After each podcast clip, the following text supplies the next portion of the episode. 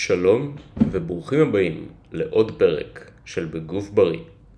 בפרק זה אדבר על 100 דברים, כן כן, 100 דברים שונים, שהלוואי שידעתי בתחילת הדרך של האימונים שלי, שהיו יכולים לחסוך לי ולהקל עליי בטירוף.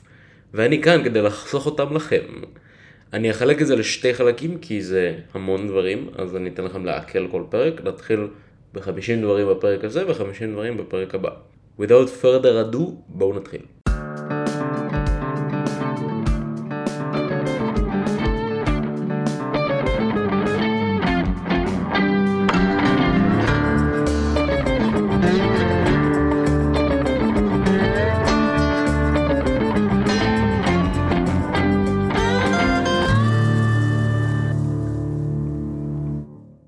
הדבר הראשון, אני אפילו לא מספר את זה כי זה יותר מדי דברים, אז אימונים משעממים הרבה יותר עדיפים על גבי אימונים מדהימים ומטורפים וגרנדיוזיים, כי אימונים מטורפים וגרנדיוזיים לא יכולים להימשך ולהתבצע במשך הרבה זמן.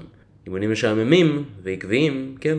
וליפטינג, כלומר להרים משקולות, זה יותר בטוח בהשוואה לקבוצ... לענפי ספורט שהם בקבוצות, שבהם נפצעים הרבה יותר. כן אפשר להיפצע, אמ, שרירים זה בשר, ובשר יכול להישבר, אבל אה, אימוני כוח במכון זה באופן כללי יותר בטוח מספורט, כמו דברים, כדורגל, כדורסל וכו' וכו'. המחשבה שצריך כמות מופרזת של חלבון. לא, לא, לא צריך יותר מהכמויות הכלליות המומלצות, שזה בין 2.5 ל-3.3 כפול מסת גוף רזה, זה הנוסחה הכי מדויקת, או 1.6 עד 2.2 ממשקל הגוף שלכם בקילוגרמים. באמת שלא צריך יותר מזה וזה לא ייתן לכם שום ערך מוסף. להקשיב לגוף שלך ולא להתאמן דרך הכאב. להבין וללמוד מה זה כאב טוב ומה זה כאב רע, ואם זה לא סוג הכאב של שריפה בשריר, אלא סוג כאב של העצמות או הגידים, לדעת מתי להפסיק. להימנע מלעבור כל פעם בין תוכנית, בעצם לקפוץ בין תוכניות. במחשבה שהתוכנית הזאת תהיה איזושהי פתרון קסם. אה, צריך לפתח את היכולת פשוט לדבוק בתוכנית לאורך הרבה זמן, כי הדרך היחידה והאמיתית לבדוק תוצאות אמיתיות של תוכנית זה לתת לה את הצ'אנס הזה למשך תקופה ממושכת. החשיבות של גירעון קלורי בשביל ירידה בשומן. אה, זה בעצם הדבר שאנשים עדיין אה, מתקשים לקלוט או, או לקבל אותו, וזה העובדה שגירעון קלורי זה הפתרון האחד והיחיד לירידה במשקל, אין שום דבר אחר מעבר לזה.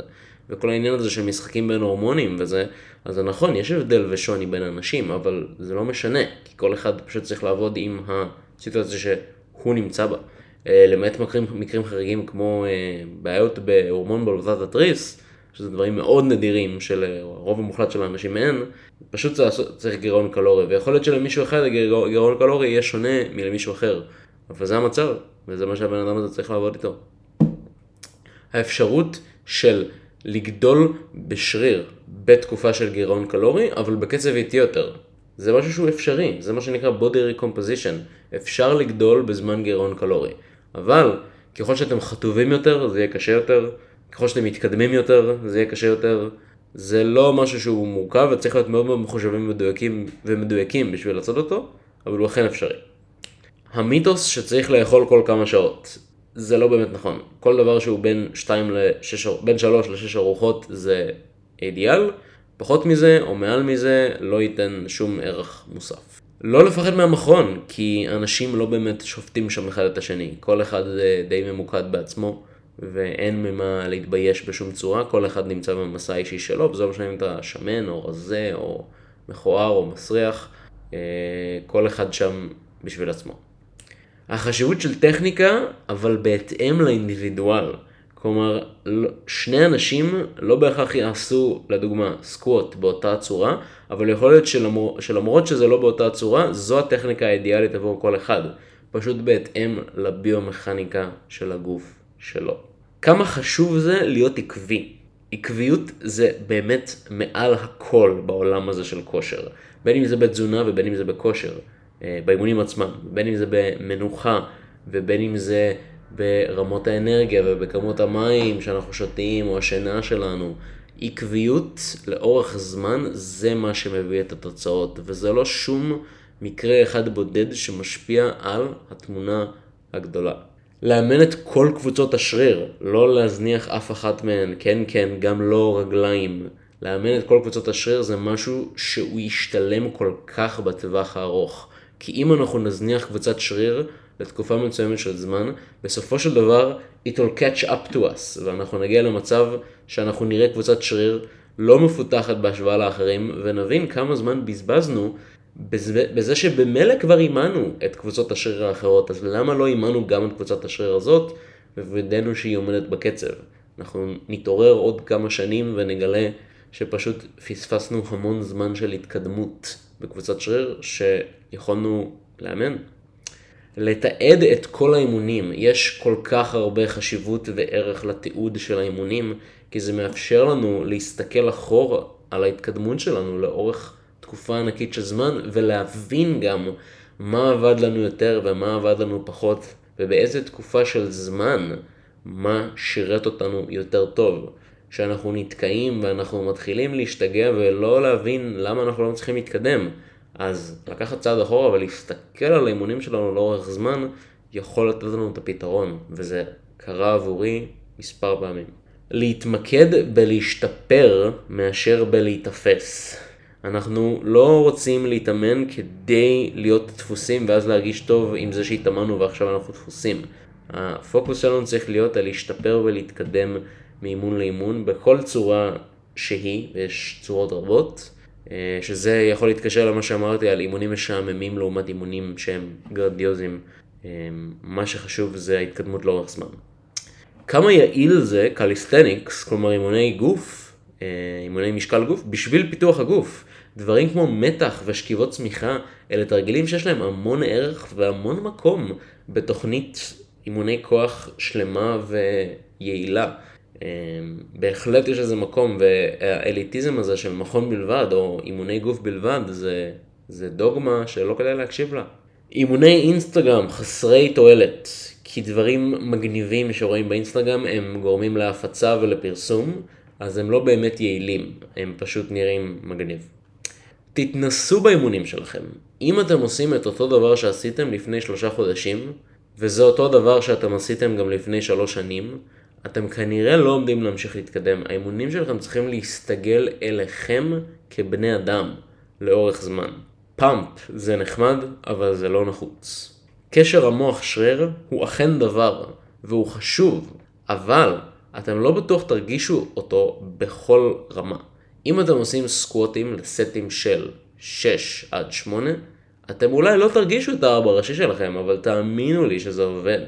אז גם אם לא בכל תרגיל אתם ממש מחוברים על השריר שלכם, זה די בלתי אפשרי לעשות משהו כמו סקווט ולא להרגיש את הארבע ראשי, אז... ולא להפעיל את הארבע ראשי, אז אל תדאגו.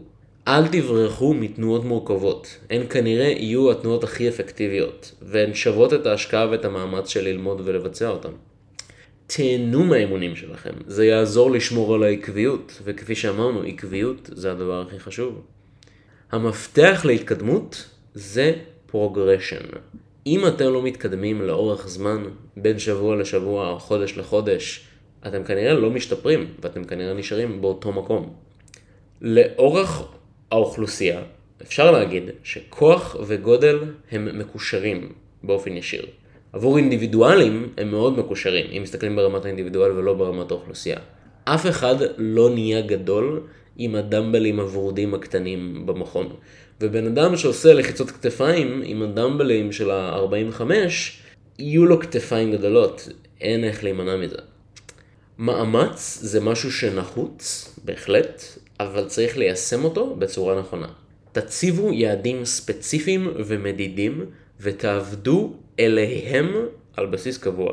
איכות הסט שלכם יותר חשובה מהכמות, אבל לשניהם יש חשיבות. עדיין תתעדפו איכות קודם מאשר כמות. תוספים למיניהם לא זקוקים, לא צריך אותם, ורובם overrated. יש כמה שהם שווים, אבל הרוב לא נחוצים. תשיגו מאמן, או אישי או אונליין, כמה חודשים עם מאמן טוב יחזירו לכם וייתנו לכם ערך שנים קדימה. אתם לא צריכים להתאמן כל יום או פעמיים ביום, זה מוגזם. אבל אתם לא יכולים להפוך לגדולים מ-4-5 ימים בשבוע. אה, האם להוסיף את הסשן התשיעי בשבוע? זו התשובה? כנראה שלא. אבל אה, אתם לא תגיעו לגרסה הכי טובה שלכם מפשוט להתאמן איזה פעם או פעמיים בשבוע. אתם צריכים להיות עקביים ב-4-5 אימונים לאורך הרבה זמן. מכנסיים יכולות להיקרע. אני אשאיר את זה כאן. לקחת שבוע שבועיים הפסקה מהמכון, פעם בשנה, לא יפגע בהתקדמות שלכם בטווח ארוך, וכנראה רק יעזור לה. תתמקדו בתנועות הבסיסיות. סקווטים, דדליפטים, לחיצות, מתח, חתירות, התרגילים שרוב האנשים בנו איתם את מירב השריר במאה השנים האחרונות. עבודת בידוד לשריר יכולה להיות שימושית, זה פשוט לא צריך להיות עיקר האימון שלכם. עבודה ישירה ליד קדמית, לבטן, לאמות, זה יכול להיות מאוד יעיל בלגשר את הפערים בכלל הגוף שלכם. דעו את האנטומיה שלכם. ידע אנטומי זה בהחלט שימושי, אבל אל תהיו אובססיביים, אובססיביים לגבי זה. תשתמשו בטווח תנועה מלא רוב הזמן ברוב התנועות. תהיו מסוגלים להסביר למה אתם עושים כל דבר שאתם עושים במכון. אם מישהו שואל אתכם למה התרגיל הזה, או החימום הזה, על הסטים האלו, או החזרות האלו, ואתם לא יודעים את התשובה, זה יכול להיות בעיה. רק כי אתם משתמשים ביותר משקל לא אומר שאתם בונים יותר שריר. וריאציה אסטרטגית וטקטית של מגוון התרגילים שלכם זה שימושי. וריאציה אקראית של תרגילים זה לא שימושי. אל תאמצו מאמן או יוצר תוכן כלשהו רק בגלל הגוף שלהם. חלק מהתרגילים זה כמו party tricks. זה מגניב, אבל זה כנראה לא מקדם אתכם. להוסיף משקל זה פשוט דרך אחרת של העמסה פרוגרסיבית, אבל יש הרבה דרכים נוספות. יש חזרות, להוסיף אותם, להוסיף חזרות. יש סטים, אפשר להאט את הקצב של התנועה או להוסיף עצירה. לא צריך למקסם את עצמכם כל אימון ולהגיע לקצה עם המשקל המקסימלי ביותר שלכם. לא צריך להתאמן לכשל או מעבר לכשל כמתחיל. זה לא חובה. תתמקדו בטכניקה ועקביות. מה שיגרום לכם להישאר במכון לאורך זמן כמתחילים, זה הדבר הכי טוב שאתם יכולים לעשות. בתנועות בטוחות שרוצים לגדול בהן, אה, דברים כמו יד קדמית, ו... ובעצם כל תנועה שבאה ללכת לכשל זה לא משהו שעלול להרוג אתכם, כמו בסקווט. צריך להיות לפחות קרובים לכשל. אם התנועה היא בטוחה, הייתי אומר, תגיעו לכשל. להתחזק בטווח החזרות של בין 5 ל-15 זאת דרך מובטחת לבנות שריר. רק בגלל שהמשקל עולה, לא אומר שאתם צוברים שריר. תאכלו את הירקות שלכם אפילו כשאתם מנסים לעלות במשקל. חשוב להיות בריאים ולהכניס את כל המקרו-נוטריאנטס, כל הוויטמינים והמינרלים שאתם צריכים. אם אתם סופרים קלוריות, תעשו את זה טוב, או אל תעשו את זה בכלל. לא צריך להפסיק אירובי כשעולים במשקל, זה לא פוגע בהתקדמות וזה אפילו עוזר. ומספר 50, אל תעשו שום סוג של אוכל כמשהו שהוא רשע. פחמימות, שומן, נתרן, whatever, כל עוד אין בזה רעל, זה לא דבר רע. זהו, נסיים את הפרק הזה פה היום. בפרק הבא ניכנס לחמישים הנוספים. מקווה שלמדתם משהו חדש. אני הייתי אורי שוורץ, אתם האזנתם לבגוף בריא, ונתראה בפרק הבא.